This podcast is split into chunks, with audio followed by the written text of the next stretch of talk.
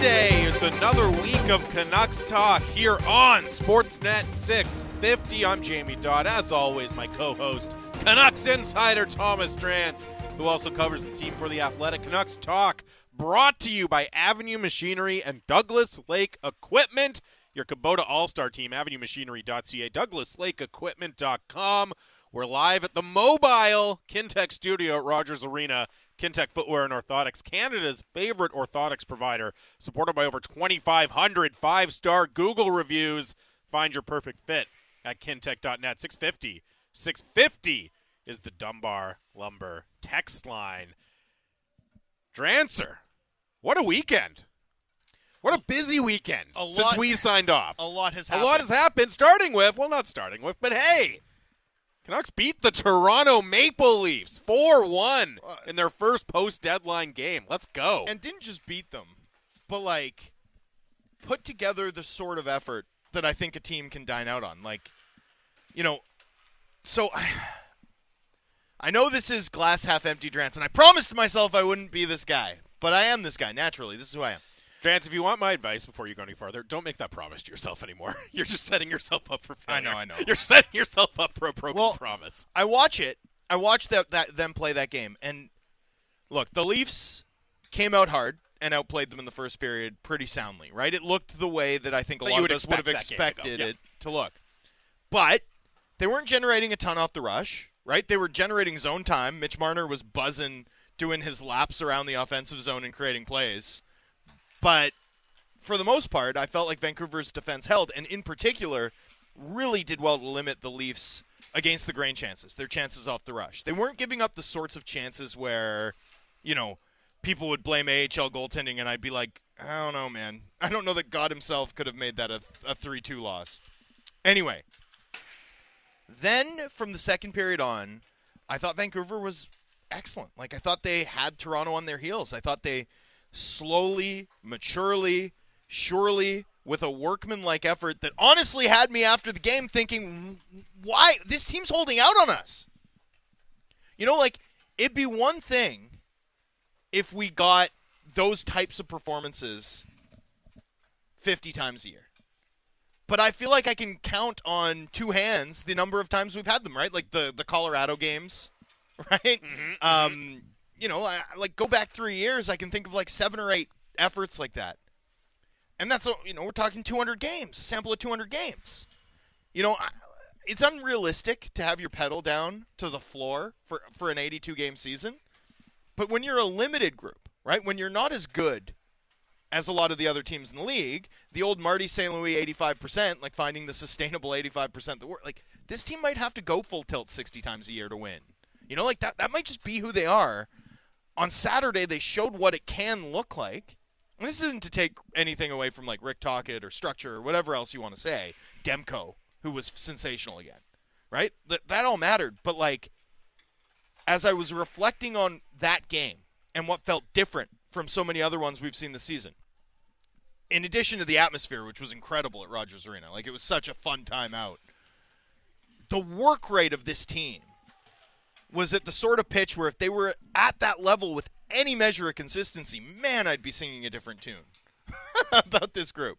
And, and, you know, and to some extent, I'm frustrated that they're not like that more often. Yeah, and for me, if that performance happens in October, then you can look at it and say, like, hey, this season might get pretty interesting, right?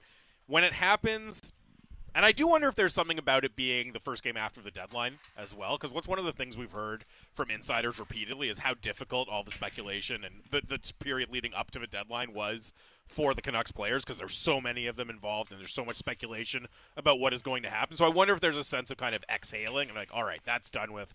Let's go out and play. It's hard to know what to read into it when it happens when your season is already over, right? When you know you're not making the playoffs. Like, do that early in the season. Okay, then we're having a different conversation. Then, as you said, it seems like the ceiling for the team is, is has been raised. Do it now. Do it in March. I don't know. Doesn't mean anything for next year. The Boudreau bump didn't. We'll see if this, if it means anything for tonight, even before we get to next year. But you know, you mentioned what an atmosphere it was and what a good time it was for the fans. And look, obviously, anytime you beat the Leafs, in Vancouver. The fans are going to enjoy that as they should. And, and it, but as it they the, should. It was the carnival. Like I wish the Canucks, like I think the Canucks have pretty good game experience, game presentation. Like uh, you know, I've been to a lot of rinks around the league. The bells and whistles that accompany the show in Vancouver have like really leveled up since the days of talking about like Rogers Library, Mhm. you know, t- a decade ago. Um, but one thing they did more of, you know, from the planted kid who blasted the Leafs, like, what decade is this from? The last time the Leafs won the cup. Like, uh, the way that they trolled Maple Leafs fans throughout was, like, fabulous. Like, I wish we had. I think they should lean into that more because I thought it added a, a really nice element. To There's the also just no substitute though for fans who are fired up. Like I agree with you that the Canucks game ops is awesome, but the game ops can't completely take over for if you're seeing an underwhelming product, right? So like the the the team has to hold up their end of the bargain. Or- game ops or- can only do so much. Game ops can only like we watched years worth of games in empty arenas, and it's like there's something about people being there, insisting that it's important, that makes it feel important. yeah, right? Like, that- 100%. like you can't you can play Game Seven of the Stanley Cup Final in an empty building. It feels different. It feels weird. It feels weird. But the fans did their part. And, you know, I was kind of thinking about from pregame to postgame to yesterday and then this morning about that game. And uh, our guy, Dan Riccio, who all of a sudden is like basically an honorary member of Canucks Talk with the way he's talking about this team. But he had a tweet basically saying, yeah, it's nice to beat the Leafs, but that can't be your Super Bowl every year, right? Like that can't be the game you have circled on your calendar and hey, we did that and we feel so great about ourselves and and Tocchet had the quote before the game, you know, hey, this is going to be our type of playoff game. Oh, it's see, going to I be a thought playoff that was atmosphere. I thought that was miss. It, uh, I thought people misinterpreted that one. People people were saying like, "Oh, that's pathetic," or like he got a lot of heat for for saying that in advance. But I think if you're a coach and you're trying to win a game, like convincing the Maple Leafs that it's the playoffs is a great way to beat them. I thought that was stellar gamesmanship from Tocchet. That's fantastic. And I was thinking, my first, my kind of gut instinct was to totally agree with Riccio, right? That you got to set the bar way higher. To agree with the people kind of rolling their eyes at, oh, this is our playoff game because it's not. It's March, and you're completely out of it. But the more I thought about it, like, I- I think I'm just going to go all in on taking whatever joy I can out of the fun moments with this team, Drance. Because what else is there? What else is there at this point? And you know what? Look, don't ask me that. Look question. what we My saw. Uh, look what we got to see on Saturday. Thatcher Demko was incredible. Elias Pettersson and JT Miller combined for two short-handed goals. Quinn Hughes, two more assists, continues to be absolutely phenomenal. Look, I still have major, major reservations about the way this team is being built, the plan for the future, to the extent that there is a plan. What's going to what's going to come of Elias Pettersson and Quinn Hughes in their primes here? But I also know I can tell you with a great degree of certainty what way it's going to go. You know, w- like what the moves are going to be, and they're not going to be what I want. And if that's the case, I basically have two options, right? Like one is to drive myself insane, banging my head against a brick wall, and the other is to at least pray for and enjoy nights like that when they happen. So I'm So con- that's what I have to do. That's what I have to do. I'm constitutionally unable to embrace this organization's particular brand of short-sighted chaos. I'm just not able to do it. I'm not able to do it. I would love to go with the flow a little bit. Mhm. It would it would definitely be better for m- me. I just can't.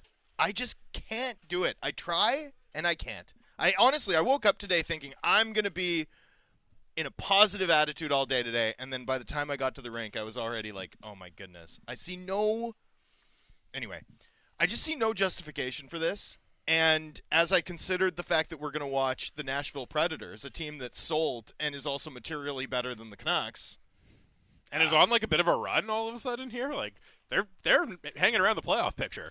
Yeah. And the Western Conference, the other teams hanging around the playoff pictures don't seem that interested They are- in, in staving them off. factoring in games in hand, they are ahead of the Nashville of the Calgary Flames. oh yeah, Like they are the most realistic probably at this point. Wow, I still think the Flames are better, but I I think they look they have a realistic they have as realistic a shot of crashing the party as anybody. The Canucks have zero shot, and this was the team that understood the assignment.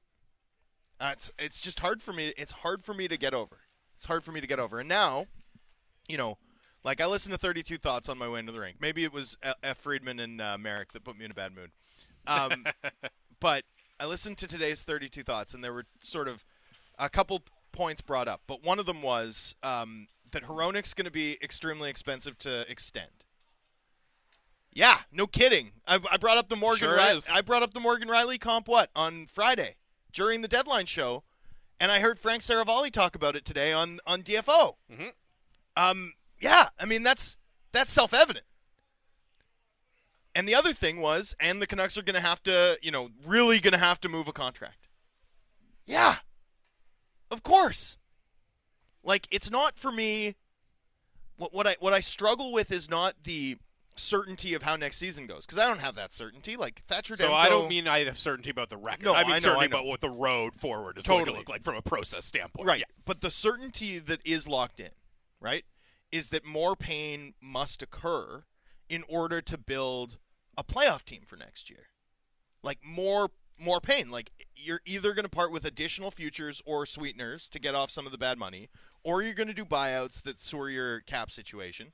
And you know what what what happens when you do that, right? You end up say not developing a right-handed defenseman for a decade, and then you need to overpay for one on the trade market. It's like the structure continues to decay. And meanwhile, we're doing the this is a different team under a new coach storyline for the second time in 12 months. I just, I really struggle with it. I'm really struggling with how to um, cover the rest of the season, uh, particularly because, like, we know that the draft position is going to be sorted. Like, th- this team's playing the wheels off their best players, right? Like, Oh yeah, Quinn Hughes up almost 30 minutes 20 on Saturday. 20 29 minutes. but 25 minutes, more than 25 minutes in all of the last five games, right? JT Miller over 20 minutes in four of the last five, over 25 in two, of, uh, or over 24 in two of the five. Elias Pettersson over 21 in four of the last five, over 20 in all five. Right? Like this team is playing the wheels off their best players. I asked Rick talking about it today. Maybe we'll play the audio later in the show, but he did say like that's not ideal. It's not. It's not like he's changed his mind. He doesn't want to do that. Um, but man, like every win they record here is genuinely harmful. But they're playing every game like Game Seven. Like from a player usage standpoint, it's not just that Saturday's game was a playoff atmosphere. Every game this team is playing is. It's just I, I find it completely maddening.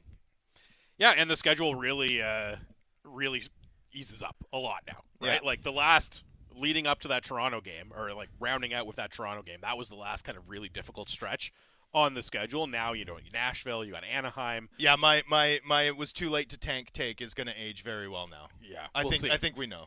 We'll I think see, that's but baked in. There were some touch. definitely there- looking that There way. were some touch and go moments, There were. but uh, Andre Kuzmenko saved you yes, he did.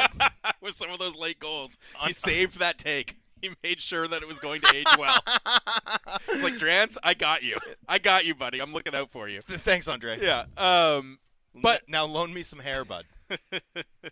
So with that in mind, as you said, it is kind of it's difficult to know what to make of the remainder of this season. And somebody texted in, uh, Jared and North Van, it's garbage time, boys. No need to read too much into the win. They need to put in those types of performances consistently next year for me to buy in. And I think that's a very, very fair perspective. I think, and and I think fairly expressed. Yes, and not that it, it, like not that you should be completely dismissive of the performances, but you have no idea what they're going to carry over and mean. Like it would take a lot over the final 27 games, I think, for people, not just us, but for people generally to really dramatically look at this team in a different light. You know what I mean? Like it would have to be a, Oh. a really, really high level so of performance. You would think that.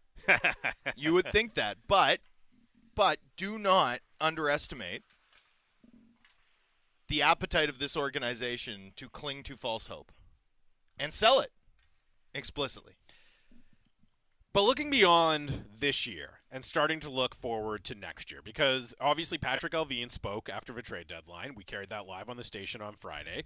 A lot of interesting things to come out of it. You did a very good job asking Oh, your thank you. questions and getting in there, and I saw a lot of uh, a lot of feedback on that. And as a result, All positive. all positive, as always, and as a result of one of those questions you asked Allvin, I think the the most important takeaway from that presser was playoffs. Playoffs next year. That is the goal. From this point on. Oh, see, I thought playoffs next I year. thought, but he had to be pinned down. Okay. Don't but then think? he was pinned down to that position. sure, but I mean, So I, he still took that position. I, you know, one one of the things I remember, I actually asked this of Jim Benning what in his second to last season, 2021, over Zoom, like not in person. But one thing that you know, I asked him if the playoffs are the goal next year because for me, the logic of the Hronek trade, you know, like they've opened up a one-year window around Hronek and Pettersson. Like you better be a playoff team next year, absolutely have to be. And so, you know, I asked it, and I thought he equivocated. I thought he was like, you know, progress, and um, I thought it was a very gradualist answer. So I so I sort of went to follow up. This organization needs to aspire to something, surely. Right? Like, come on. We all know from your moves that the playoffs are the point. Like, wh- wh- why is everyone so afraid to ever put down like a marker by which they might be judged and held accountable? Like, why is this organization so allergic to ambition in any form? You know, like what what happened to like one goal or like we'll be judged on the playoffs or like the way that really good teams and really good organizations talk. Like there's a fund like there's fundamental building blocks that get you there. You know, there's a journey. I mean, even talk about the journey. This is a journey for us, right? Like it's it's not about the play. It's about but fundamentally we want to win a cup. We would love to make the playoffs next year, but it's it's about growing as a group. We want to see meaningful progress as a group. We want to compete hard every day. We want to, you know, like hammer something down. And and I thought it came out too in the discussion about cap space, which man, there was some there were some whoppers in that availability, but the you know, the bar that this organization is set is to be compliant. That's like that's like just existing. Of course you're going to be compliant. You're an NHL team. We're going to abide by the rules of the league? Like, yeah, I know. So is everyone else. That's not the bar. The bar is can you do smart things to turn it to your advantage? The way this organization this organization wrote the book on that 15 years ago. So okay, Now compliance is the bar? Goodness. no more cap cushion. That's not the bar anymore. No more cap cushion. Um, look, okay, even if it wasn't like a full-throated, emphatic, this is what our goal is next year, it was still that's where they landed. And I mean, I would certainly anticipate that they're going to move pretty aggressively to try to add to that roster They- for next year to try to make the playoffs. They They, have to. absolutely have to. And so, what does that mean though? Like what wait, wait, what does that portend about what to expect coming up? Because with even with Filip Hronek here, like you need at least one more top four defenseman if you're going to credibly call yourself a playoff contender for next year, right? And I think that's even with if if you assume Ethan Bear is back, you need at least one more top four defenseman. You definitely need a center. You 100% sorry, sorry. need a center. Let's be real here. You to even bring Ethan Bear back, you you need to carve out cap space. Right? Like Yeah. this team legitimately is going to be functioning in the same way that other capped out teams do. And, and how do those teams function? They make gut wrenching decisions. Right? They they trade Oliver Bjorkstrand for cents on the dollar. They incentivize the Chicago Blackhawks to take on bad contracts by trading a second round pick. And and I'm referring to the Tampa Bay Lightning giving them Tyler Johnson and a second round pick to take back Brent Seabrook you know, they trade firsts to get off of Patrick Marleau. Like, contending teams make all manner of brutal decisions, trades that return very little. This club's going to have to consider all of that and buyouts, right? And once you sort of cons- once you factor like that's really the important thing for me to like really imbibe, embrace, understand here is in order to even build a team that's going to be, you know, maybe a 50% shot of making the playoffs, you know, maximum potential next season, probably. Maybe they can get up to 55, 60% if they're unbelievably good. To do that, you're still sacrificing like future assets. Probably a good prospect as a sweetener at some point if you're, you know, absolutely intent on moving money. Future cap flexibility, like all of it. It's just such an unsustainable mode of doing business. I, I, I honestly, I just, I tried to be positive today, and this is where I've landed. this is the result. Wow. Um, I don't want to hear you in your uh, crusty days. Um, ah, you've, you, I definitely have. sorry, that's every day that ends with Y, my friend. Yeah, and when we talked about this a little bit on Friday, this one, uh, you know, obviously you look towards the OEL uh, potential buyout. This one, Allvin still believes in OEL. He's not buying him out.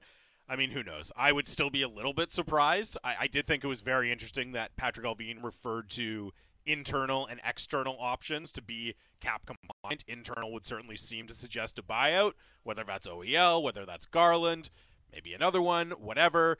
Uh, you know, it would suggest that buyouts are at least an option.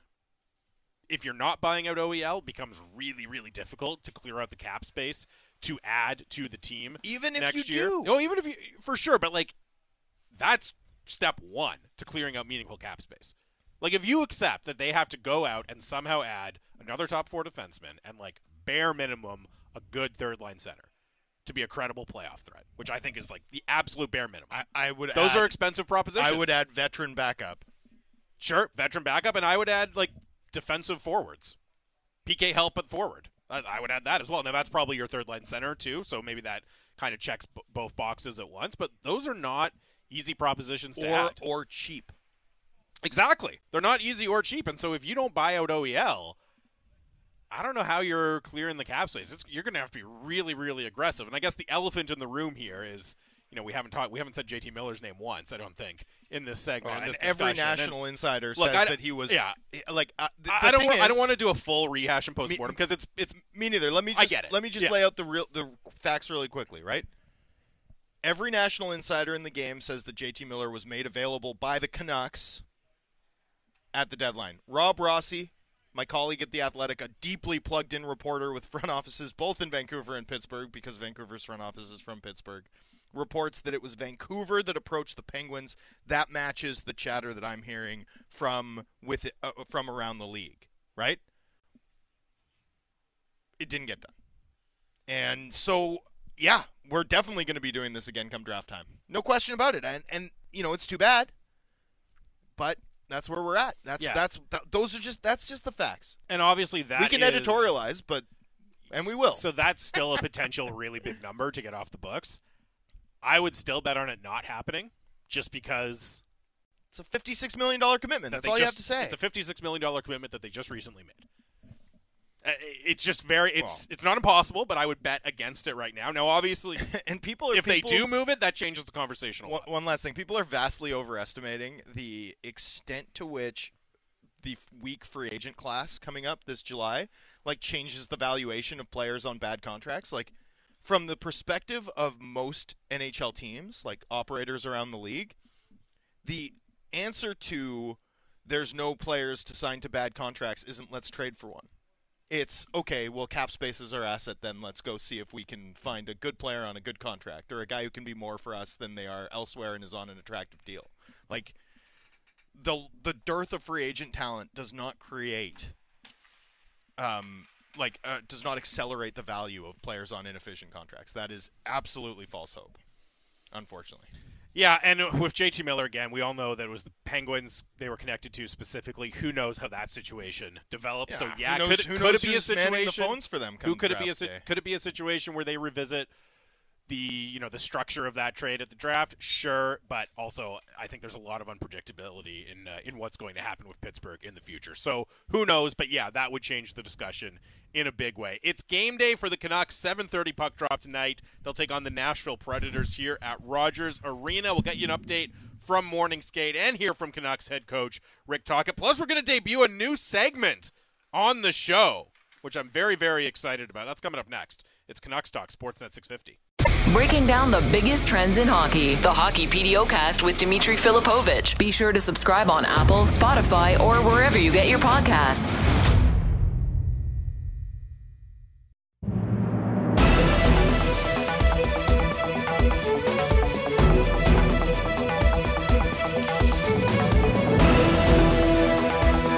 Welcome back to Canucks Talk Sportsnet 650. Jamie Dodd, Thomas Drance here live from the Kintec studio. 650 650 is the Dunbar Lumber text line. Dunbar Lumber with three stores to serve you in Ladner on Bridge Street or Dunbar Lumber Express at Ladner Center or Arbutus in Vancouver online at Dunbar Lumber Express, or excuse me, at DunbarLumber.com. What am I doing? I messed up the Dunbar Lumber read. You hate to see it. You hate to see it. Tough Monday Oh, morning you, for you me. Messed it up unintentionally, or uh, uh, yeah, unintentionally, Unintentionally, as opposed yes. to intentionally referring to them as uh, considering a chiropractic extension called Dunbar lumbar. yes, indeed. Uh, quick update. The, the world needs this, by the way. Somebody's got to do it. Somebody's got There's there's an opening in the market. Dunbar lumber the market. and lumbar. Yes. Um, quick update from Morning Skate. No changes to the Canucks lineup based on what they iced uh, on Saturday. And hey, why would you? Like sometimes you roll your eyes at don't change anything when you win, but don't change anything when you play that well compared to how the Canucks normally play. So yeah, why would you change anything? I genuinely would love to see a string of games. Okay. Where it was just like blender, blender, blender, win No, or lose. no, no, no, no. I would love to see a string of games where the Canucks genuinely just compete that hard. Yeah, that's what I'm telling I you. just, man. I just, I just want to see that they have it in them. let's go. You know, like w- w- here's the here's sort of uh, one of the underlying assumptions that has caused me to often uh, be critical of this club's short-term direction or their insistence on on the short-term direction uh, on taking it is I, I haven't seen a team that competes hard enough on a regular enough basis. So you know, I'm I'm absolutely team like wins are harmful at this point in the season. Balance your lineup. You know, don't, Demko doesn't have to play every day. Like, do the things that a team in this spot should. Develop younger guys, take some looks at things, try some things out. Hughes on the right side, like you know, f- figure some stuff out. Use use these games to evaluate, do system stuff. Mm-hmm. Don't worry about the results. But fundamentally, I'm so double-edged sword here, both impressed and annoyed by how different Vancouver's work rate looked on Saturday. That like, hey, look, I'd love to see that this team show, like, I'd love to see this team show that they can do it and sustain that level of just like competitive steel for ten games in a row. That would mean something to me. Let's go. I'm here for Truly, it. it would. I am absolutely here for it. Uh, as I said, man, I'm all in. I'm all in on those moments of fun. Certainly for the rest of this season, going into next as well. Just one other quick update. Uh, Arturs Silovs will get the start net. He was recalled by the Canucks on an emergency basis. Collin Delia is out with a non-COVID illness, so it'll be Silovs in the crease. Demko backing up. Uh, and to talk about that and more, a big chunk of audio from Rick Tocchet today. Here is the Canucks head coach. Uh, yes, yes. Delia wasn't feeling good last night. Saturday appeared to be one of the most physical games that we've seen. It, it was a very entertaining game, but that style of play, is that how you want your team to play? Is that the identity you want to not only adopt, but become? Yeah, I think every coach wants their team to play aggressive, but I, I, I'm a response guy. You know, you know, Luke come out with some big hits for their team, and I just love the response. I mean, that's the best thing is, uh, you know, whether it's a hit or make a good play or something to get the momentum back. And I thought, obviously, Mizey doing what he did really ignited the bench. What have you noticed in Brock's play of late? Rick, in the sense that he had that great dish to Aman, where he was great on the forecheck, froze the goalie, got the puck over, and on his goal, his recent goal, picked the top corner. It kind of looked like the Brock we've seen in the past. What have you noticed in his game? I, I really liked it when I first took over his game. I thought he was one of our better forwards. Um, and then of late, other than the last game or two, he's been, you know, he's been off, off his game. And I think there's reasons why we've talked about it, and his mind wasn't there. But he's here now, and uh, had a good chat with him today. He knows that uh, he's got to earn his minutes, but offensively, he's got some good instincts. You know, those are the that kind of shot there. You know, that top shelf shot. If he gets one of those two a game, and he can convert, you know, 20, 30 percent of the time, that's that's big for our team. Um, And then just, you know, the only thing is you got to work on a little bit on defensive game and a little more pressure every once in a while. Uh, help out Millsy on the forecheck. If he does that, I mean, he's a good he's a good player. He's a very good hockey player, but he's just got to make sure he invests in other parts of his game. What about the feet? Yeah, well, that's something you can continue to work on. That's practice and, and his pace, and that's hockey IQ. You know, uh, some players look like average skaters, but if you have a, a, a good a good hockey IQ, you look faster. You know, know where the puck's going.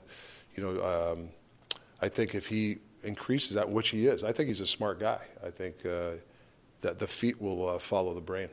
Much different team you're facing tonight than in Nashville. Uh, a lot of changes. What are you expecting tonight?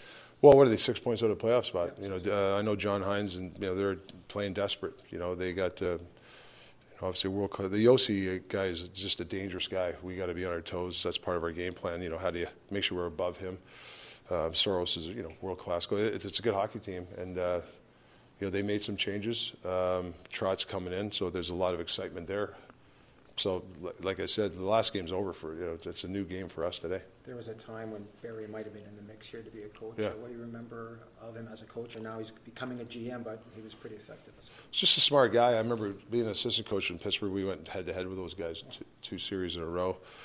And then uh, the next, and then yeah, they they beat uh, the Penguins the next year. I think it was when they won the cup. Just a smart guy. You know, he's there's certain things that he does that uh, you know from afar you look at. You know, oh, I like that. I like that. So he's you know he's been in, in the league a lot a lot of years. He's seen a lot of different systems. Natural fit for him to move into a GM role with his knowledge and stuff. Yeah, I I think sometimes coaches like that. I mean, he's coached a lot of games. You know, this is uh, nice to probably for him to be on that chair up there and, and build, uh, be a builder. You know, build his team the way he wants it. Um, it's kind of nice for him to do that. Rick, a two-part question. Uh, what have you seen from Thatcher? He's looked like the Yeah. goaltender that we've seen. What have you seen from him? And then also, did you want to rest him? To, uh, you know, this week is that part of he's Yeah, I mean, I, I, I don't want you know. I, I think I was telling you guys I don't want this guy running off five, six games. I mean, he could, but it, for me, um, you know, I, I'm just conscious of you know he just came back from an injury.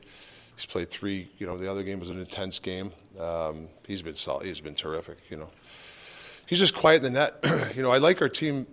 We're trying to. We're starting to get better at our system, but we're letting Thatcher see the puck. He's not getting those backdoor. You know, he actually makes some, some backdoor saves, but we're trying to eliminate those ones and let him see it. You know, we have a better chance to win the game if he can see, play half the net.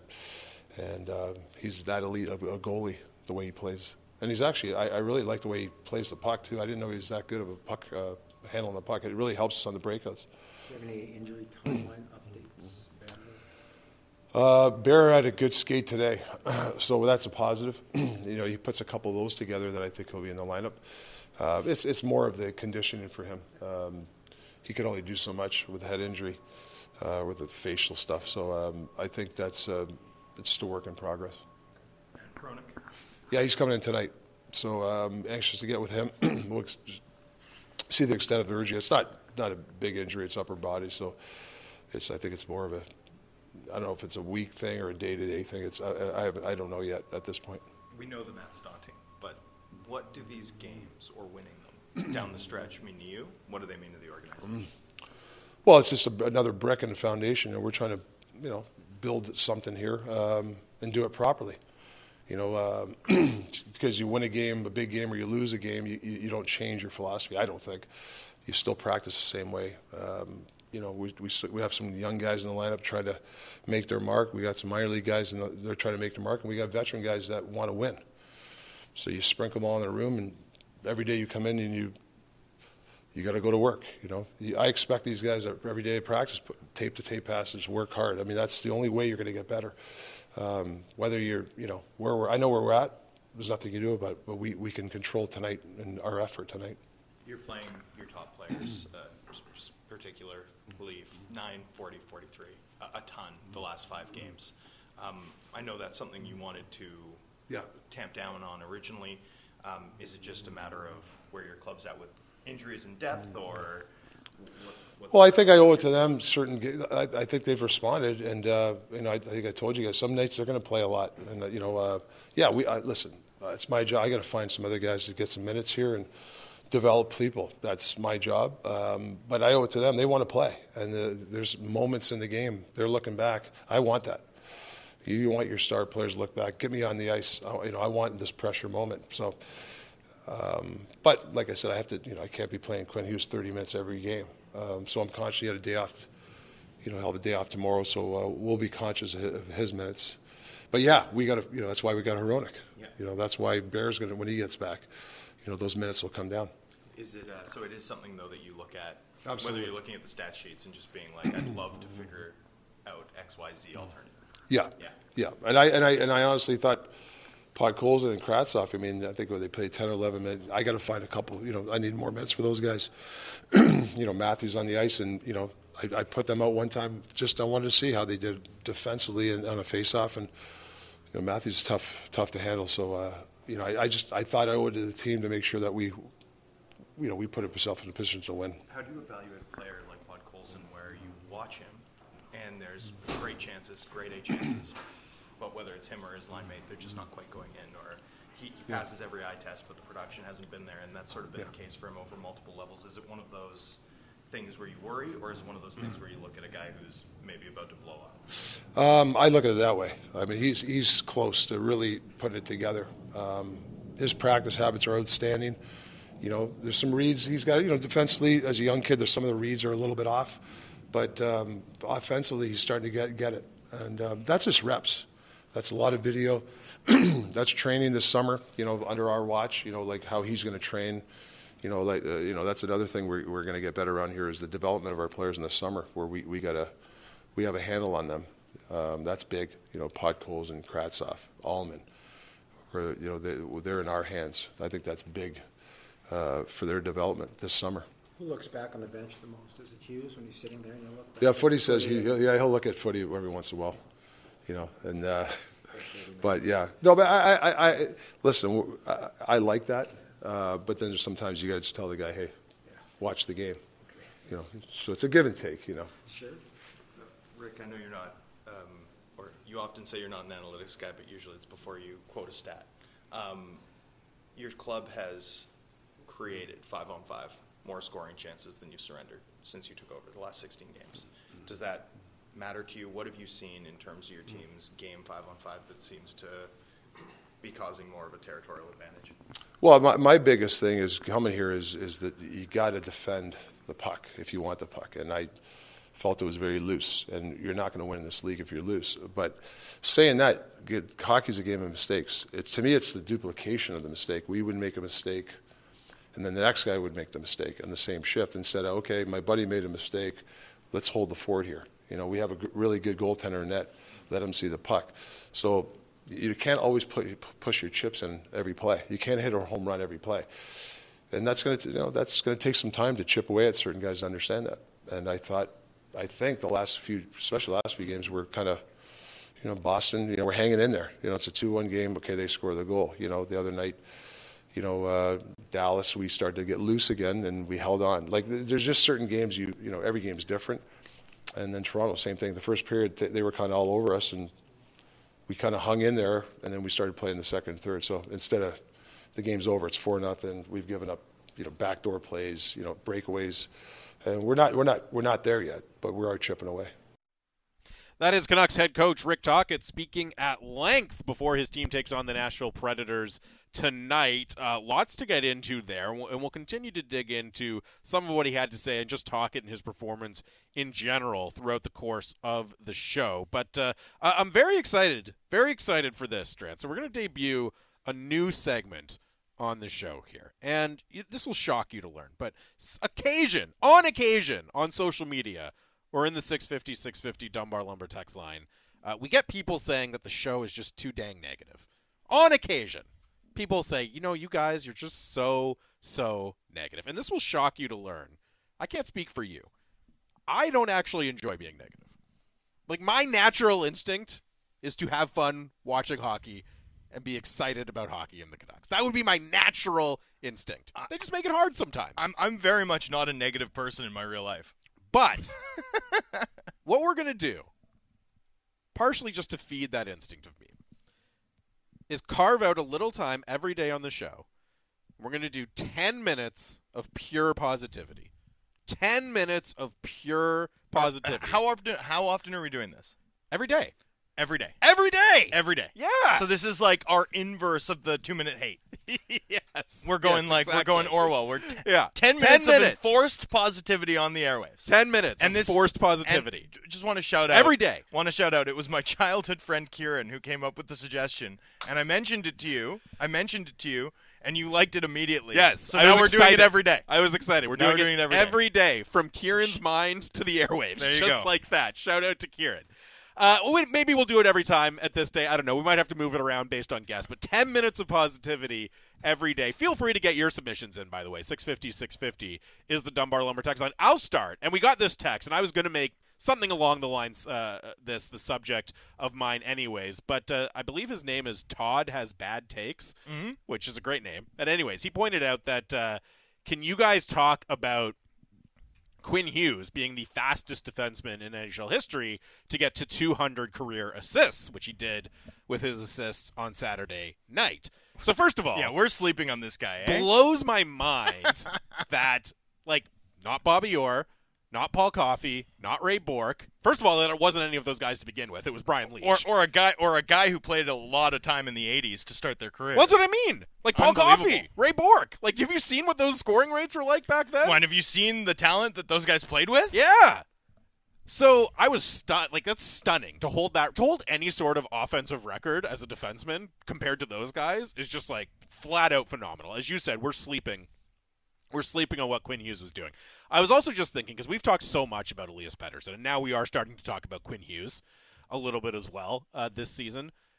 Quinn Hughes and Elias Pettersson on the ice at five on five, five together with the Canucks. Sixty percent, sixty-eight percent goals for. No, I know. 68% Well- goals for plus 15. I think it's 28 to 13 in those minutes. And just to run you like some comparisons between like great, no doubt about it, elite duos elsewhere in the league. Makar and MacKinnon, 63% goals for on ice, less than Pettersson and Hughes. McDavid and Draisaitl, 54%. Now it's a down year for them. The Oilers are actually doing better when they're off the ice, which is just totally bizarre. But anyways, uh, Jack Hughes and Dougie Hamilton, 60% of goals for. Aho and Slavin in Carolina, 71%, so a little bit above uh, the Canucks duo. Kucherov and Hedman, 61.5% goals for. Panarin and Fox, 58%. Jason Robertson, Miro Heiskanen, 73%. Absurd. Uh, goals for share on ice at 5 on 5. Like, now you can throw out other duos that maybe I didn't include. I purposely skipped Boston because they're just having such an absurd year. I was like, I'm, I'm just going to exclude them. They're in a different league. They're in a different league, so I'm going to exclude them from the conversation. But I would say that you get a, a pretty healthy sampling of the absolute top elite duos in the league. Pettersson and Hughes right there in terms of how they influence the game at five on five. Like they are having a true superstar combined effect when they are on the ice for this team, as good as any duo basically in the league right now. And you're right, we've talked about Pettersson. We're talking, starting to talk about Hughes right now.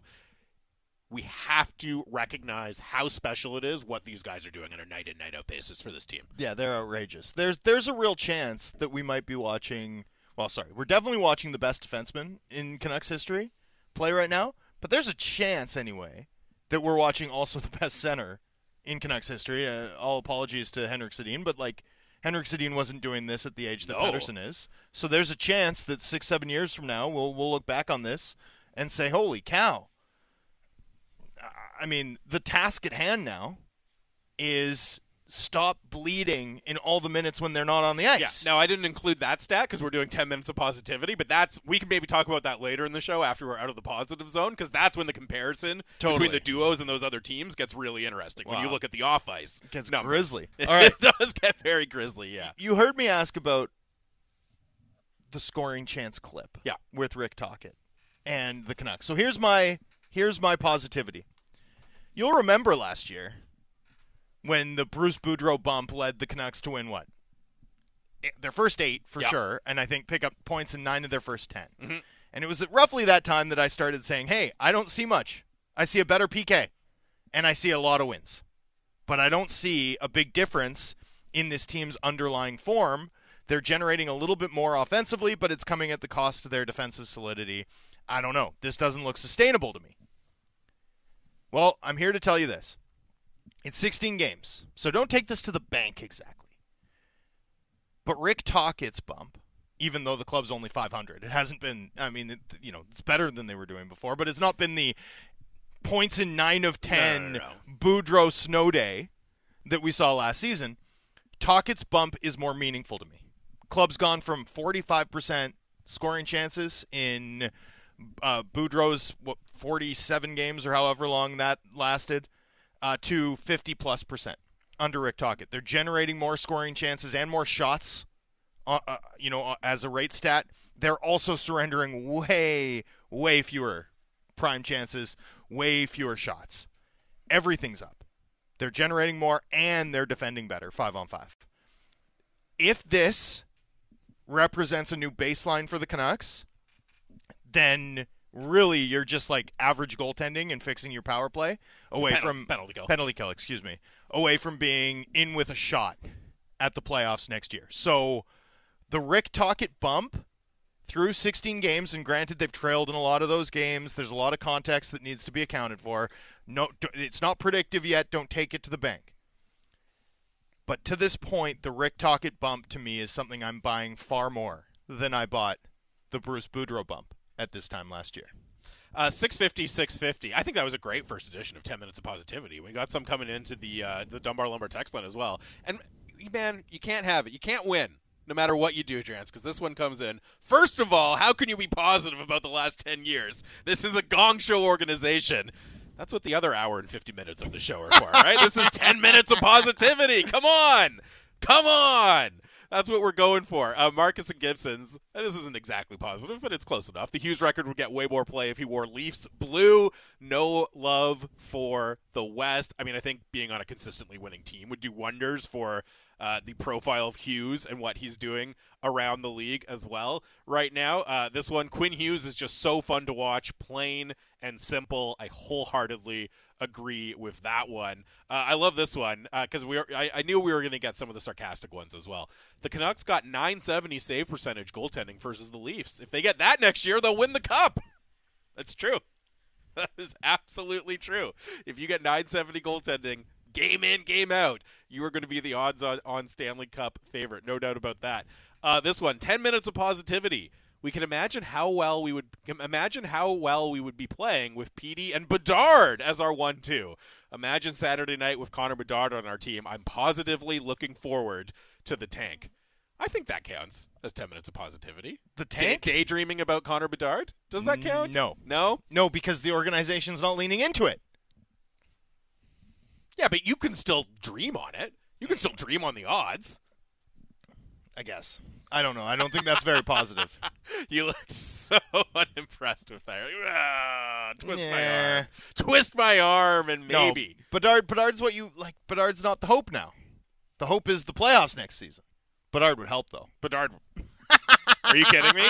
Bedard would help an awful lot. Like he, he is going to be wicked good right off the bat in the NHL. I So think. I think there's going to be a learning curve five on five, but I think he's going to be like one of the most lethal players in the league five on four Mm. immediately.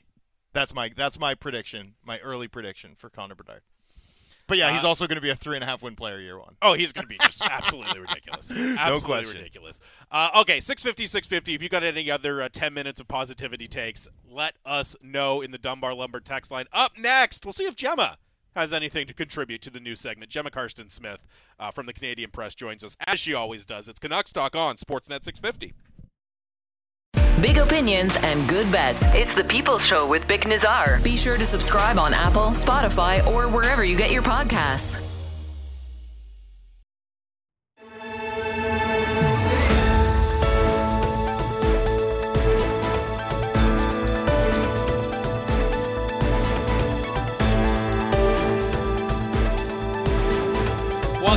Canucks Talk, Sportsnet 650 here on a Canucks game day where they're getting set to host the Nashville Predators at Rogers Arena. It's Jamie Dodd, it's Thomas Drance. Canucks Talk brought to you by Avenue Machinery and Douglas Lake Equipment, your Kubota All Star team. AvenueMachinery.ca, DouglasLakeEquipment.com. We are coming to you live from the Kintec studio at Rogers Arena. Kintec Footwear and Orthotics, Canada's favorite orthotics provider, supported by over 2,500 five star Google reviews. Find your perfect fit at kintec.net. 650 650 is the Dunbar Lumber text line. We did the, the debut edition of 10 Minutes of Positivity uh, earlier in the last segment, and uh, I love this one. We just we invited your comments, your thoughts, and you know naturally it is Canucks talk. You'd expect them to be Canucks related, but hey, whatever's on your mind. And Devin text text in simply, "I love my mom." And that's a great text. What a lovely, wholesome text from Devin. I love my mom too. Shout out to my mom, regular listener of the show. Hope you're having a great day. My mom also a regular There listener to the show. Oh, There you go. That's very nice. Uh, very nice from Devin, I thought. And I love her, by the way. I just I didn't like I was like my Oh, mom yeah. also listens. Yeah, yeah, my mom listens too. I didn't want to feed everyone's theories about why I'm like uh, why I am the way I am. That's like the has nothing to do with how I was the raised. Mitch Hedberg bit where it's like the guy sees him at the airport. It's like, "Hey, I saw you on TV last night," but he doesn't go on to say, "And I thought you were good." It's just like, "Well, what are you doing? why, why, did you, why did you tell me that?" You have to add the next part about it. So good. Uh, keep your thoughts coming in. Ten minutes of positivity or otherwise. Uh, we will get Gemma Karsten Smith on the line here. In fact, we do have Gemma Karsten Smith, who covers the Canucks for the Canadian Press, on the line as always on a Monday afternoon. Gemma, how are you? I am good. I had to think about that one. How are you guys? say, We're great. We just uh, we just we just launched a new segment called 10 minutes of positivity where we're only allowed to talk about positive things for 10 minutes. With, were there any puppy dogs?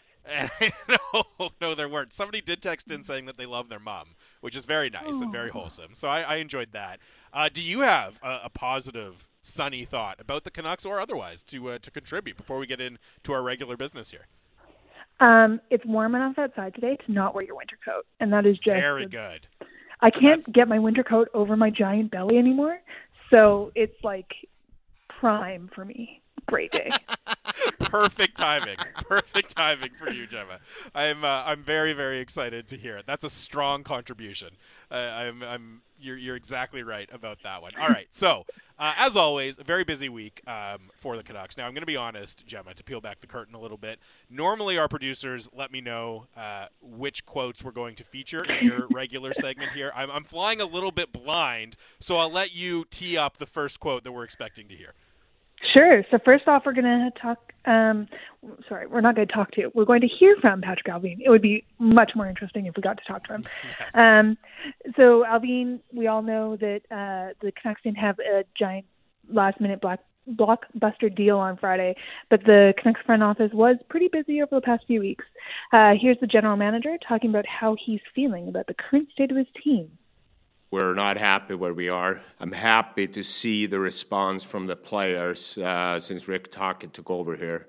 What we emphasize on on, on day-to-day stuff, how we um, changing the standard and the culture, what it means to become a Vancouver Canuck uh, moving forward here.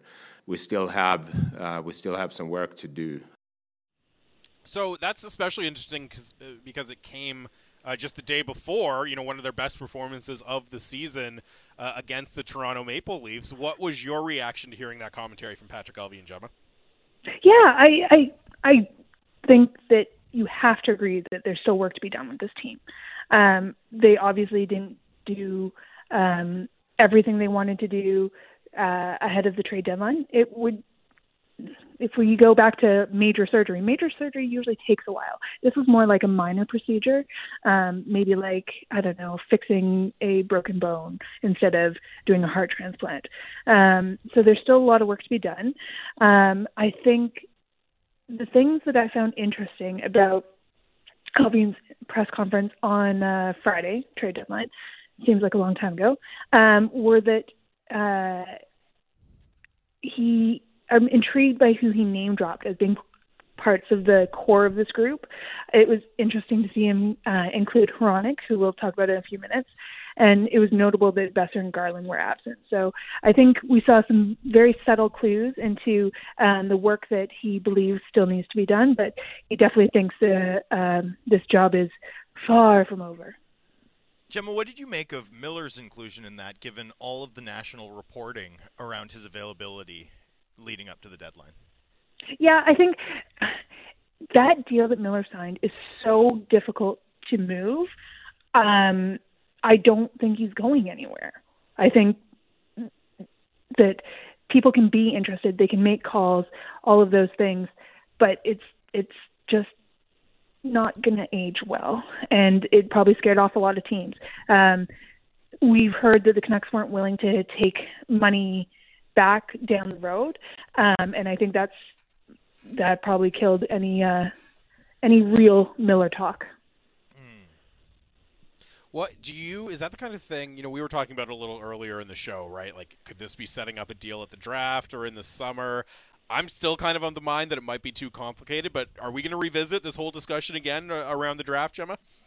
Of course we are. We're going to talk about we're going to talk about Miller getting traded until Miller is no longer Canuck. Like that's just the way it is. Um, but I'm going to stand firm on this one. I think that that deal is really, really hard to move, especially uh, not knowing where the salary cap's going to be next season. Who knows? Maybe two, three years down the road, it's it's a little less um, arduous. But at this point in time, I think um, he's a Vancouver boy. Uh, in conversation with Gemma Karstens Smith of the Canadian Press here, uh, doing our off the wire segment, talking about some of the most interesting quotes from the Canucks over the last week. Who's up next for us, Gemma? We're going to hear another one from uh, Mr. Allvin uh, whose biggest uh, piece of business last week was picking up Hronek uh, for that first round pick that the Canucks got from the Islanders in the Horvat deal, and they also they um, also traded away Vancouver's second round pick in this year's draft. Uh, let's hear what the GM thinks of the new addition. The way we want to play, the way we want to create an identity here of playing fast hockey, um, the skill we have up front, it, it's requiring uh, the puck to get up the ice and, and preferably on the tape too. Uh, uh, Filip is a is a two-way defenseman that over the last couple of years, uh, I would say, established himself as a top-end defenseman in the league. So the the part that stands out to me, and there's a lot to get into there, Gemma, but the preferably on the tape. You can sense the frustration from Patrik Allvin that his current defense core is not able to do that consistently. Yeah, it's not their best uh, skill, I would say. No, no, uh, accuracy not not great. Um, but yeah, it, he's right that is what you want. And I mean, like Hronek's a good player. The Canucks needed to get a right shot defenseman. For me, it's the timing and the price that raise eyebrows. And I think a lot of people in this market have said that. I don't think that's going to surprise anyone. Is he going to improve his defense core? Yeah, he is. But is that what you need right this moment? Questionable. Gemma, with the passing in particular, the breakouts, um, feels like that's a conversation that we've been having for 18 plus plus months, and yet the club went into this season with the same defense core despite having six months, you know, at the helm to to make changes. Um, how, how do you explain that? What what do you think the thinking was there? Um, I think the thinking was that they couldn't get anything done in the summer. Uh, that it was just, I, I'm sure they tried. They must have tried, right? They tried. Mm-hmm. Um, they did. They I did try. I mean, they were in on the likes of Marino and company, but yeah, exactly. But it's like I just said, the with the salary cap, getting anything done has been very difficult the last what 18 months, maybe since the pandemic even. Um, but they they knew that the defense was going to be a problem. I don't think they knew the defense would be so bad this year they thought that they could score enough and rely on Demko enough to cover up the issue of the blue line, and they were just wrong.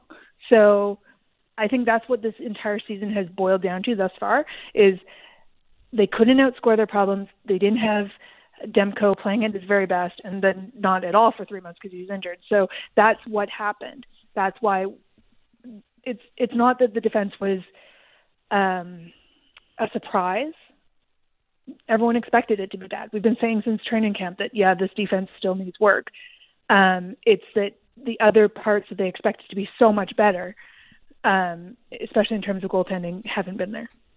So the Hronek deal, as you said, the timing and the price are are what you know most people seem to have concerns with. And from my perspective, now that you've paid the price for that player who's you know on that contract, not even just from a thinking about the players and the coaching staff, but how much pressure now is on management to make sure that there's a competitive and, and potentially a playoff team on the ice next season. For sure. Um, I, I, I definitely think there's pressure. I think that uh, Allvin was um, uh, reluctant to say that the uh, team will be a playoff team next year, uh, despite what um, one intrepid reporter from the Athletic uh, tried to pressure him into. Uh, you were just asking good questions. They are good questions. Um, but yeah, no, there's definitely pressure, especially with Pettersson's deal, current deal, and um, the question mark that hangs over that.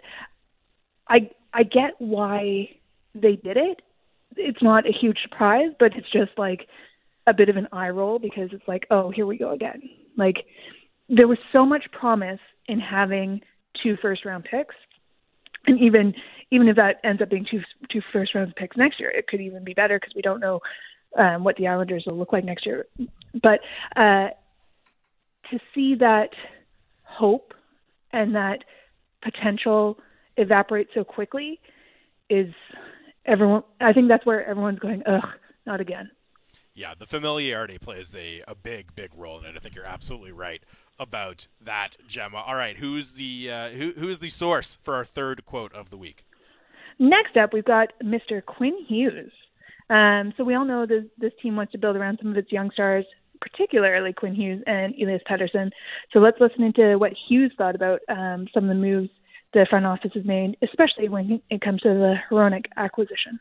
I mean, obviously, we don't want to be here for a rebuild and have to wait and do all that. So, yeah, I mean, I think that we've been playing better hockey in the last couple games, and our structure's been better, and um, we're missing a couple guys, and having Demmer back's huge. I mean, he's you know, probably the biggest um, part of our team. I mean, when he's making saves like he was against Dallas, if we had him the whole season, who knows? But um, yeah, so I don't, I don't think we're, you know, crazy far out um, of competing and, and doing well.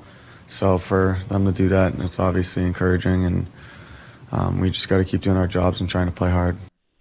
We don't want to be around for a rebuild. How much, if at all, do you think that fear uh, and specifically how Quinn Hughes and Elias Pettersson and maybe Thatcher Demko would react to a rebuild motivates what we're seeing from management right now, Gemma? Huge. I think that's a huge part of it, honestly. I think it's a lot less to do with what fans think and um, potentially even what the front office thinks. I think it's a lot more about the players and the ownership. Um, we all know that Aquilini wants to get his dad a Stanley Cup, and that's very admirable. Um, I don't know that the lineup as it. I actually I do know. I know that the lineup as it is is not going to contend for a Stanley Cup. So I think there's still a lot of work to be done, but I think that's a huge part of it is that they want to keep these young guys interested in in being here and sh- tell them have something to say. Hey, look, we just got so and so. He's going to come in and slot into this lineup and make us more competitive. That should make you want to stay, right? Right? Gemma, do you think players care how the sausage gets made?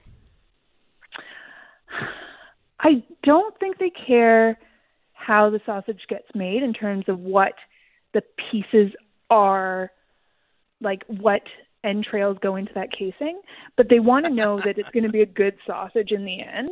Like they mm. they want it to be juicy, right?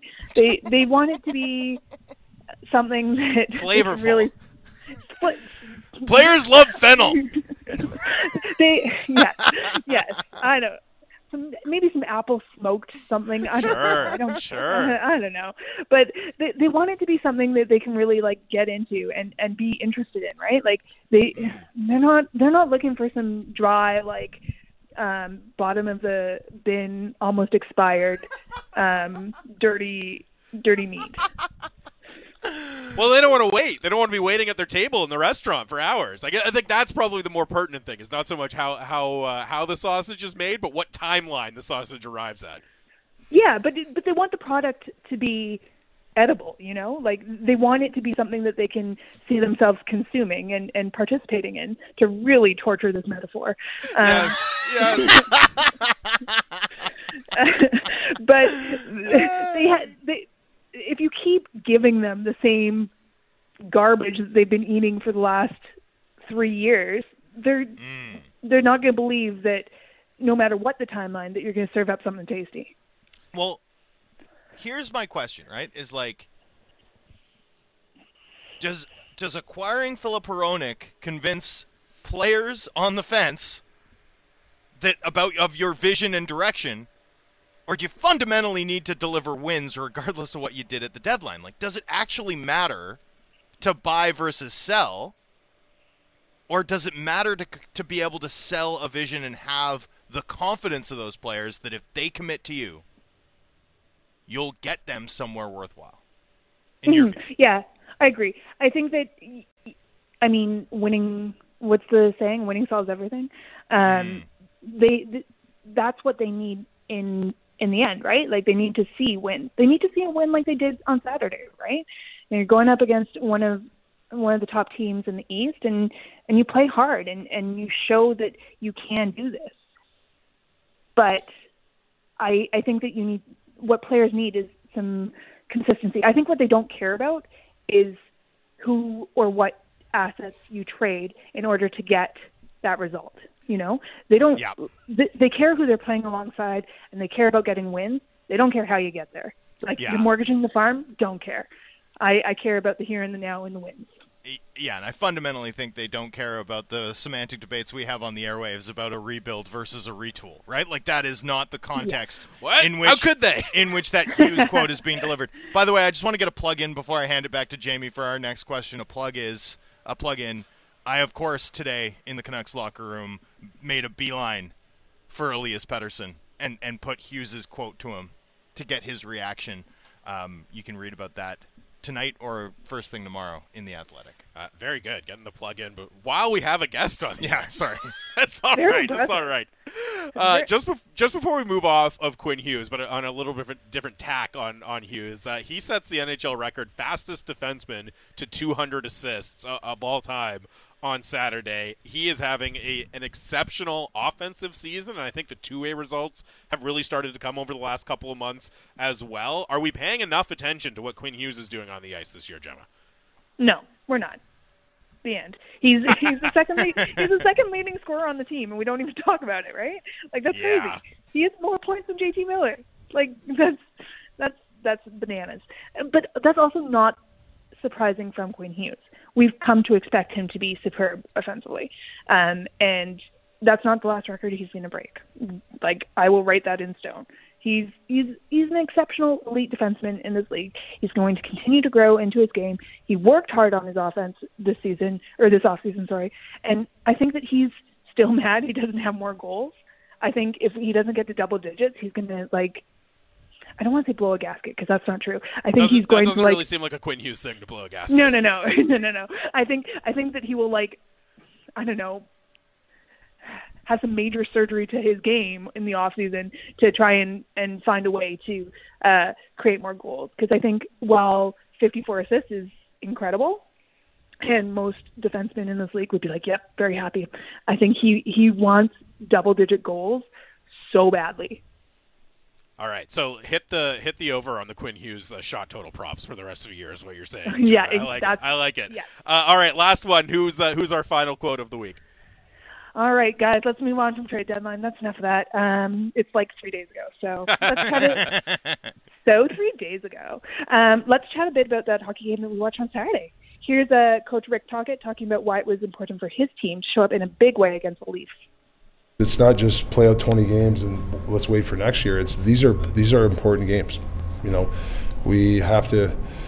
You know, we, every day we come in, we're trying to become a team that we want to be, and um, you know, we can't waste practices. You can't waste games. Yeah, we were talking earlier in the show, Gemma. Like, it's great to see those performances. I also don't know how much stock to put into them when they come after the team has basically been eliminated uh, from playoff contention. Wh- What's your impression of, of performances like we saw on Saturday? Oh, for sure. I at toddler art class this morning, someone was saying that they had tickets to the game tonight. I was like, ooh. Um, I, I, I hate to tell you that it's probably not going to be the same game that you watch on TV on Saturday.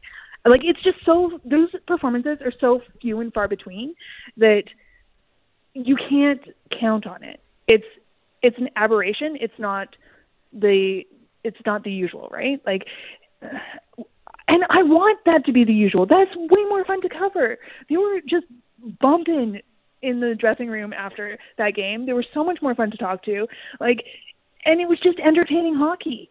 That's what I want to see. That's what I want to be writing about on a daily basis. I doing this like death march is not fun for anybody. So I want them to win. I want them to look competitive. I want them to be fun. Uh, and I really hope we get a, a few more of those down the road here. Did you take positives from a work rate heavy performance like they put in on Saturday against the Leafs, or do you watch it and think, why is this team holding out on us?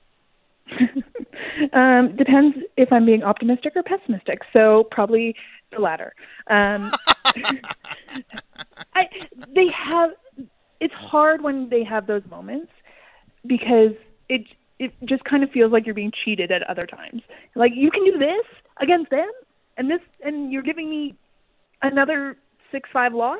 Like, come on, come on, people. Um, you're you're hanging Demko to dry for a 17th breakaway. Like it's but we didn't see that on Saturday. We didn't see the breakaways. We didn't see the all all the insane backdoor chances. We we saw a team that like actually played defense, and it was very surprising. Gemma, that was fantastic as always. Uh, I, I hope you're able to avoid any bottom of the bin clearance sausage in your future. o- only get the real premium stuff. Yeah, yeah. I'm, I'm trying. Oh, to Yama to only for for Gemma. Let's go. Absolutely. Thanks, thanks, guys. thanks, Gemma. Appreciate it. Bye. That is Gemma Karstens-Smith with the Canadian Press. Uh, a couple texts coming in. Nick saying, uh, "I'm so hungry now. I'm going to have to go straight to the deli." And this one, I was literally eating sausage when Gemma said, "quote dirty sausage," and almost choked from laughing so hard. I gotta be honest. I had some great, uh, some great bratwurst on the weekend. Delicious, delicious. Who doesn't love that? I got called a brat about 18 times this weekend on Twitter. And that was those were the nice ones. yeah. Um, 650 650 is the Dunbar Lumber text line. Shout out to uh, Gemma Karsten. And shout out to Kabasa. Yes. More and more people are saying it. Shout out to Kilbasa. Final segment of the show coming up. A couple more things that we want to get into, and you can keep getting your thoughts in as well. It is Canucks Talk on Sportsnet 650. Kabasa forever. Everything Canucks before and after the games. Canucks Central with Dan Riccio and Satiar Shah. Subscribe and download the show on Apple, Spotify, or wherever you get your podcasts.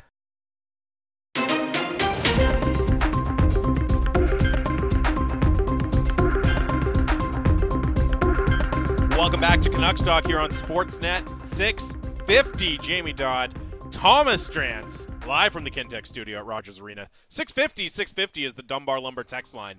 Dunbar Lumber with three stores to serve you in Ladner on Bridge Street or Dunbar Lumber Express at Ladner Center or Arbutus in Vancouver online at dunbarlumber.com. Text in from Jesse from Bear Mountain that I think is an interesting one. Drance, what would Allvin, and I'm just going to supplement in the Canucks, what would the Canucks Yeah. have to accomplish this offseason to instill some faith in you that they can actually build a contender without rebuilding? And for me, truly, I think that ship has already sailed because it's process stuff, right? It's like you're already backed into a corner where you haven't done the disciplined, strategic things to set up buying Hronek, right? Like, l- let me give you an example. The Montreal Canadiens, I forget if it was a first or and a second, or if it was just the 1st mm-hmm. but in any event, they had five draft picks in the top four, or sorry, five draft picks in the top two rounds of the draft last year, and they used one or two of them to buy Kirby Dach. And that made sense because they still came out of it with like Lane Hutson and two first rounders and on and on, right? This team didn't set themselves up to have the salary cap space to responsibly bring in guys like Beauvillier, Hronek, and extend Kuzmenko, right? They they also extended Brock Boeser. They also extended JT Miller. In free agency, they bought Ilya Mikheyev, right? Like, they haven't had the discipline to set themselves up to make the win now moves. They also haven't built the surplus draft capital to do, to do it. You know, in a world where the Canucks had done the Horvat trade times two, right? They dealt Miller and mm-hmm. Horvat, so you don't have the Miller um, contract done, right? You either do a qualifying, like a one-year qualifying deal with with Brock Boeser, or walk away, or you know you do the three years, but you've at least set him up to be a regular on power play one, where he's going to play tonight. By the way, it looks like Beauvillier on the PP two, so the Canucks look like they're finally sort of putting the gears in motion to give Boeser the showcase. They're probably going to need him to have if they're going to try and move that deal for anything like uh, not negative value this summer.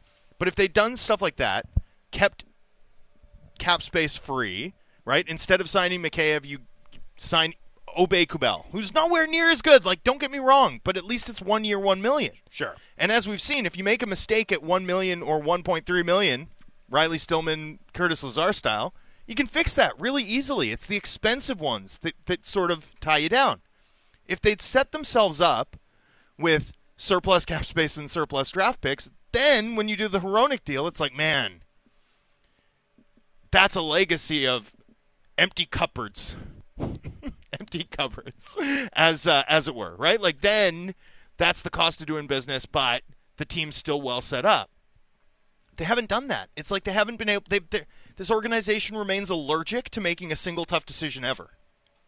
You know, Yeah, they, they want to have it all. Somebody texted in earlier.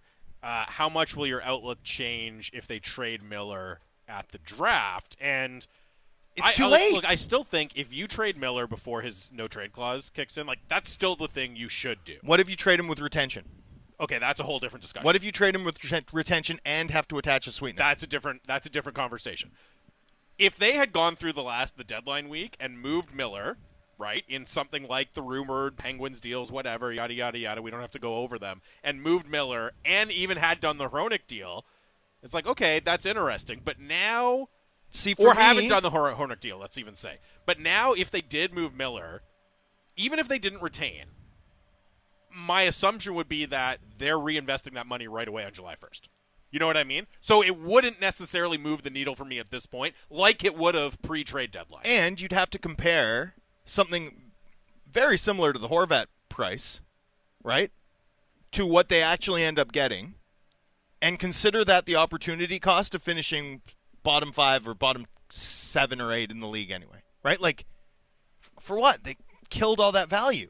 You know, and, and even before the deadline had passed, even before the day of the Hronek deal, we were discussing the Canucks moves at the deadline Yeah. so far, and I was expressing concern that they hadn't demonstrated the sort of understanding of how to utilize cap space that I think you need to have or you're dead in the water. You know, if you're aiming to just be a playoff team, you're aiming for average, right? And the problem with hockey is it's so variable that it's hard to accomplish your goal, right? There's only one of 32 teams that's going to win the Stanley Cup ev- any year. There's like 10 teams that are really good. Nine of those 10 teams are going to fall short. I tend to think like the best laid plans in hockey don't tend to work out. Some mm. will work out better than you intended, some won't. And you're never likely to reach your goal. You're never likely to get 100% of the way there. But if your goal is the very top, you might still produce, you know, 7 8 years of really fun hockey. If your goal is 16th, you're going to be 20th. You're going to be 21st, most Well, likely. Yeah, I mean, it, but the, var- the, variance goes both ways. The though. days of lucking into a playoff berth, I think, are, are very nearly at an end. Ah, I don't know about that. Okay, who's lucking into a playoff berth this year? Yeah, I don't know about lucking in, but like, couldn't you say that LA has had a ton of help from Calgary, right? From Calgary just absolutely disintegrating around them.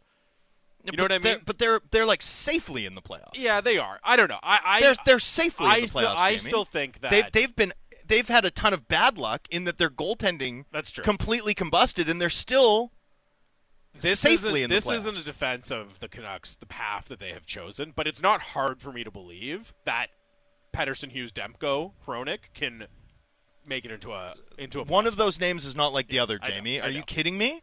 that that's that they can make it into a playoff spot. Again, that's not saying, they're, and therefore it's a good move, but it's not hard for me to picture the road to how that happens. I think seven, eight years ago, the NHL had like seven sharp teams, and every year there was you know three or four teams that didn't make the playoffs the year before that are going to make the playoffs this year, and it was like one team gets hot, one team gets hurt. Now I think there's 20 smart teams. like there's so much competition, and and we're seeing. You know, the cap was supposed to create like year over year parity like we get in the NFL. And I don't think it has. I actually think it's created haves and have nots. And the, those haves and have nots used to be, under the old system, those teams that could spend and those teams that couldn't. And now the haves and haves not have nots are the Sharps and the Whales. And the Canucks remain a whale franchise. Like this is a whale franchise. Um, I just don't know that you can durably win that way. Uh, process wise, I have seen nothing that demonstrates that the Canucks have even put down a shovel or considered it, even considered putting down a shovel for a minute. And I think it's going to be really tough really tough for them to compete in the even in a soft Pacific Division next year. Uh, I wanted to read this one from uh, Terry Y to maybe uh, I'm going to say wrap up the sausage talk, but who knows? Maybe more sausage uh, related text will come in. But I enjoyed the metaphor from Terry Y, who says if your sausage rep- recipe already starts with a mix of prime cuts of meat interspersed with an inordinate proportion of gristle laden chuck, and the banquet is imminent. Your mm. budget is maxed and you are limited in your options. Declaring bankruptcy or a second mortgage are not tenable options. Creative genius is what you're left with. High risk proposition? Yes, but you play the cards you're dealt. That is from Terry Y. And I love it because it makes it sound like an episode of Chopped. You know what I mean? You're dealing with these extreme constraints in terms of the Except- ingredients on hand, except on and the Chopped. time and all of it. It's like, okay, make a masterpiece Ex- right now. Except on Chopped, the answer is always when a dish is going sideways. It's like everything was going sideways, so I threw it in the deep fryer, and then I made a taco, and then they and then they get to the judge, and it's like tastes a little charred, but I love the creativity. It's not that creative to make a taco, Chop judges. That's like Chop judges complimenting a chef for making a taco every time they say it's creative. It, it- the only thing on TV that was more repetitive that bothered me more, and and I say this with due respect because I loved him and he's a Canadian icon. But when Alec Trebek ans- told people when they'd gotten the wrong answer on Jeopardy, mm-hmm. when he said it like he knew it, he always like had this tone. It was like, I don't know if you knew that, Alec. Incredible. Uh, but anyways, I just really enjoyed that metaphor. Me too. Inordinate, uh, whatever, whatever it was. Uh, gristle chuck. That was fantastic from from Terry Y. Uh, Brandon Vancouver texts in: If we got one of the other elite talents available in the top five, does that meaningfully change your outlook for the team? That one comes Sorry, in like, from Brandon at the top of this draft At the top of the draft, I believe he means. Yeah. so. I mean, to some extent, yes. Well, like, like it has to. Uh, right. So so Bedard does. yeah, Bedard definitely does. I think even the next tier Two guys it do. does. Two guys do below Bedard, and that's. I mean, sorry. I think I think Bedard does for sure. Fantilli does maybe. Leo Carlsson does for me, but your mileage may vary. I'm getting increasing number of like talent evaluators whose opinions I really respect, dropping things like Kopitar comps on oh, Leo Carlsson? Carlsson, which like they this is not like HF boards. Like I'm I'm talking like very serious, How dare you. experienced talent How evaluators. dare you? No, what? I like HF boards. I have no problem. Throwing HF boards under the bus. No, I'm just saying when like someone in your Twitter feed says, yeah, yeah. or No, even even when me, Yes. even when I'm like Zach Benson's like Brayden Point, Yeah. It's like take that with a grain of salt. I don't really know what I'm talking about. I'm not an amateur talent evaluator. When the people I'm talking about drop Kopitar comps on Leo Carlsson, that's that's something to take seriously. So that guy maybe too. Yeah. At the end of the day, I still think this team's short on elite talent. That's part of the issue. Yeah, and so I wanted to bring this up actually because I ran through the numbers with Pettersson and Hughes on the ice and how dominant they've been at five on five, and compared to some of the, some of the other top duos uh, around the league, and they match up really, really favorably. Now, I put this out on Twitter uh, before the show, and I immediately the first response I got almost instantly was. Well, what happens in all the other minutes when they're not on the ice? And it's a very, very fair question. And just to run it through again, now that we're out of the 10 minutes of positivity, so they're plus 15, 28 goals for, 28, 20, or sorry, 28 goals for, 13 goals against when Pettersson and Hughes are on the ice. That's a 68% goals for percentage. In all other minutes, so when neither Pettersson or Hughes are on the ice, the team is at 36%. That's a minus 33. So giving it all back and then some uh, when you look at it at five on five. And that's really the biggest difference between the Canucks and all of those other teams that I was talking about. Like you go through the list. Okay, so the Avalanche, really good with Makar and MacKinnon on the ice. 40%, 47% of goals scored when those two are off the ice. And Injur- injury context had a lot of needs to be taken into there, account. right? Yeah. McDavid and Draisaitl, this was an eye-popping one. 54% of goals when they're on the ice. Edmonton scoring 55% of the goals when those guys are off the ice.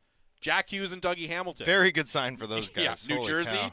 60% with them on the ice, 50% off, 57% when they're off the ice. Very, very little Wagon. because they have Wagon. Hischier. They have other guys who are capable uh, of really driving play on that team. Well, and they have Dawson Mercer, who scores every single game as their third line center. Yes. My goodness. Aho and, uh, and Jaccob Slavin, 60% goals for Carolina when they're off the ice, right? Kucher, 60?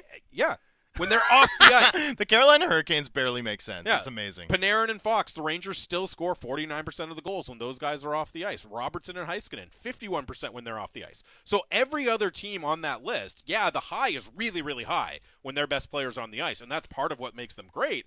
But the supporting cast is basically breaking even, at least at the very bare minimum. And if you're a truly elite team, you're still running teams out of the building when your elite guys are off the ice. But they're at least breaking even, and that's where the Canucks fall so short. I think the thing is, it's not just about okay, well, you need a better third line center. That's true. Like they need to have a better bottom of the roster, but you also need to have those other probably two three players that are really, really capable of taking hold of a game. You know what I mean? Like you need that other duo behind Pettersson and Hughes to step up and have a 55% goals for share, something like that. You need that next wave of high end talent to kind of buttress the minutes that are happening when when Ooh, Pettersson buttress. and Hughes, yeah, Let's when. Pettersson and Hughes are off the ice because right now the team is just getting absolutely shredded. And look, will Hronek help? Yeah, sure, but you know, like what are what's the Hronek and Miller on the ice together number going to be next year? Because it has to be really good for Yeah. this team to have a playoff shot. Well, so I mean, we talked about it a little bit the other day, where you know Hughes on ice versus off ice, right? And and I just looked at it in terms of the Canucks are winning Quinn Hughes's minutes, right? And and losing badly the non-Hughes minutes. And I, I think the numbers, uh, yeah, this was as of last week, so not factoring in the Toronto game, plus 19. Although I don't think there were any five-on-five goals in the Toronto game. Two Well, shorties, two power play goals. Yeah, well, the Aman one was uh, five on five, wasn't it? Was it not? Oh, okay, okay. Yeah. So one, one five and Yeah. five goal. Anyway, it was plus nine, plus nineteen with Hughes on the ice in a thousand minutes, which is really good, elite, and minus forty three in the two thousand non Hughes minutes. Right. That's where that's where the hockey case for paying a premium to get a guy like Hronek really comes to bear and becomes you know potentially impactful. right, like just stabilize those non-Hughes minutes. So the can. but the question becomes, and di- uh, did you read Harman Dayal in the Athletic I today? did, yes. Really good piece. The question becomes, can Filip Hronek drive single-handedly a second pair, and and truly drive right? Like, because the Canucks are going to be pressed up tight against the cap. You're probably not going to be in the Gavrikov market without opening up significant cap space to do it. You might still have Oliver Ekman-Larsson there, right? Like you don't know exactly what it looks like, but you're really going to need him to carry a pair in, in a similar way to what Quinn Hughes does on the top pair. Now, he's going to be doing it in a slightly lesser role, but nonetheless, it's a big ask. And, you know, I, I don't think it's like un- unequivocal. For sure, he can carry a second pair. I think he can be a good second pairing defenseman if you get the right partner for him. But finding that partner, I don't think that's going to be an easy task for the oh, Canucks oh, it's going to be extremely difficult. I don't know that Gavrikov is that partner. Like, Gavri- he's, he's better than OEL. Ga- Gavrikov and Hronek don't, between them, have the sort of bite that I suspect Rick Tocchet wants. Let's live in this world where they're going after they have the cap space and they're going after Gavrikov, Hughes, and I, I, I really like Hughes. Obviously, I also like Hronek. I'm kind of whatever on Gavrikov.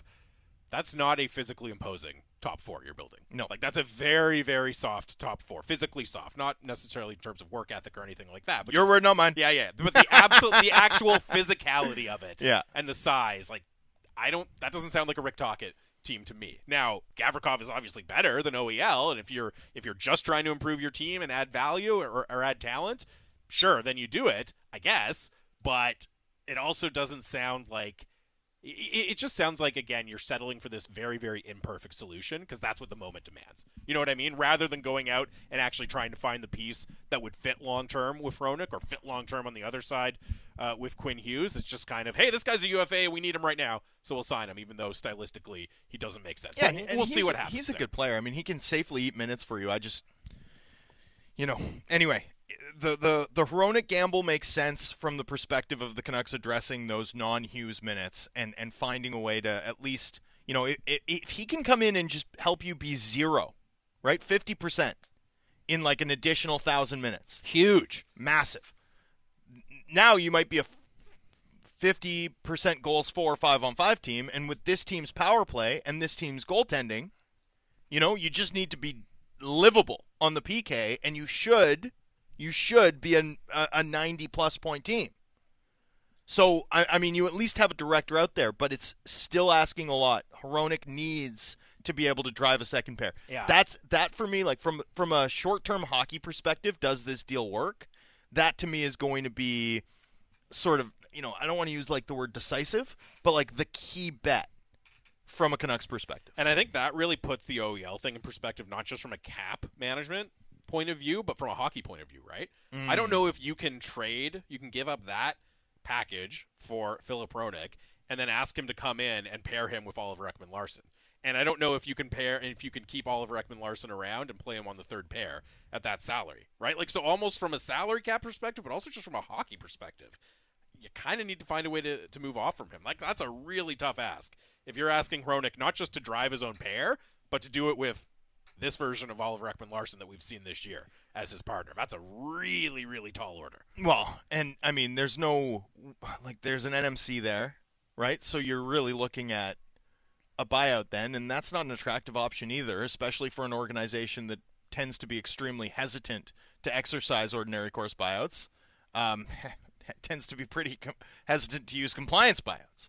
So, you know, uh, it's going to be a very tricky spot of business for this management group to put together a, a, like a, a good team, even a coin flip flip playoff team this offseason. And frankly, frankly, and you know, I'm, my view of it is I don't see how it's doable without the team inflicting further pain on itself in terms of either clouding their future cap sort of picture, uh, limiting their future flexibility, and and this is the this is the toughest part, trading the futures that ultimately this club needs to avoid being in the spot where you have to overpay for a Hronek five six years down the road.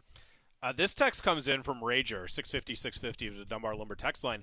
What do you guys think of Halford and Brough talking about the possibility of the Canucks trading this year's first round pick if it doesn't end up in the top five? And I saw that the guys on the morning show were saying, hey, be ready for this possibility.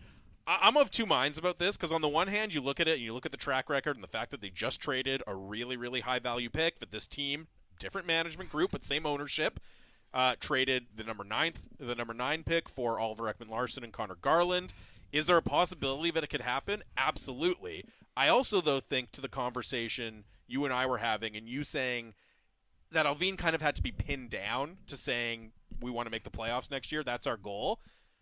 Like that's out. You, you're not wriggling around making the playoffs if you trade a top ten pick at this year's draft. You know what Oh, I mean? I already So- think I, you already shouldn't be. but you're but you, you're making it absolutely clear cut, no semantic debate, no argument that that's what your goal is. You're heaping a ton of pressure onto yourself if you do that move. Now, is there a possibility that uh, you know a trade comes along that makes them decide it's worth it to accept that pressure and to say, all right, we have to do it. But like having already traded the Hronek pick, if you make that deal, boy oh boy, that is a ton of pressure you're putting on yourself.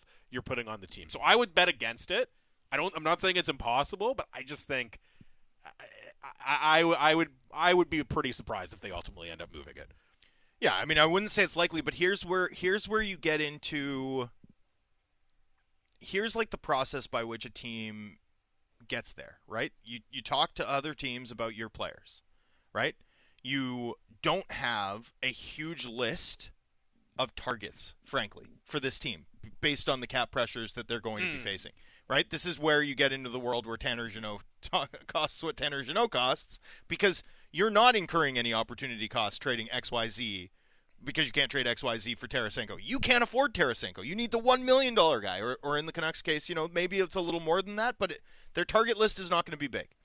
And they don't have a ton of super high value assets, right? I mean, you get very quickly to like Hoglander Podkolzin, and it's really hard for me to see the organization trading affordable labor now, given given their cap situation, right? Like that that's got to be a non-starter or pretty close to it. Certainly, it's going to be with Podkolzin. We'll see with Hoglander.